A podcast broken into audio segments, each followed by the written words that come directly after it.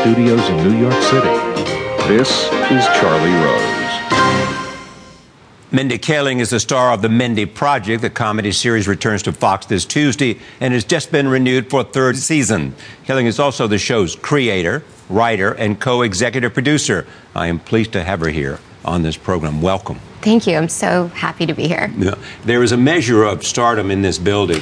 There's a whole lot of young people work here, busy behind computers Mm-hmm. and other kinds of, of machines. And when they somehow converge on the floor that I have my studio, you know that something special is going on between you and those people. They'll interrupt everything to come as they did for you. Uh, what do you think it is? I'm so excited to hear that. Um, What do you represent? what do I represent? I, uh, I don't know. You know, I think that for young women, particularly minority women, that I have the job that I have um, is exciting for them. And I know that I try not to think about it too much because I have too many sort of other things to do. But being the first Indian American woman with your own show, and the show is not particularly about race, is really exciting for people. And I love that. And it feels like a nice responsibility. What is Okay. it about? What is the show about? Yeah. Uh, the show is about being a better person.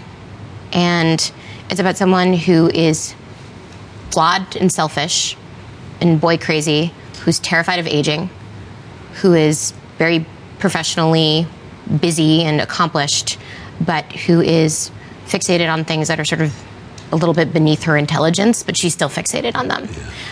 I know plenty of women who are college educated, doctors, lawyers, professors, even, who are candidly want to get married.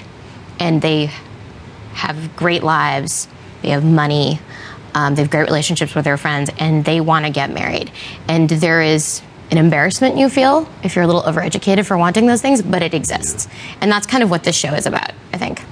Now, I knew a little bit about you preparing for this conversation. You know a little bit about me. Uh, and when I sat down with you, this is true. Uh, you just seem like the person I would really like to know.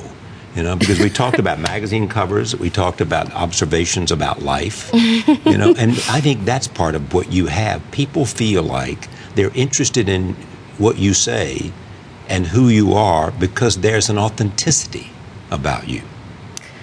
That's very kind of you. That's such a nice compliment. The, the nicest thing that I hear, and I hear it a lot, is women, especially saying that they wish that they were.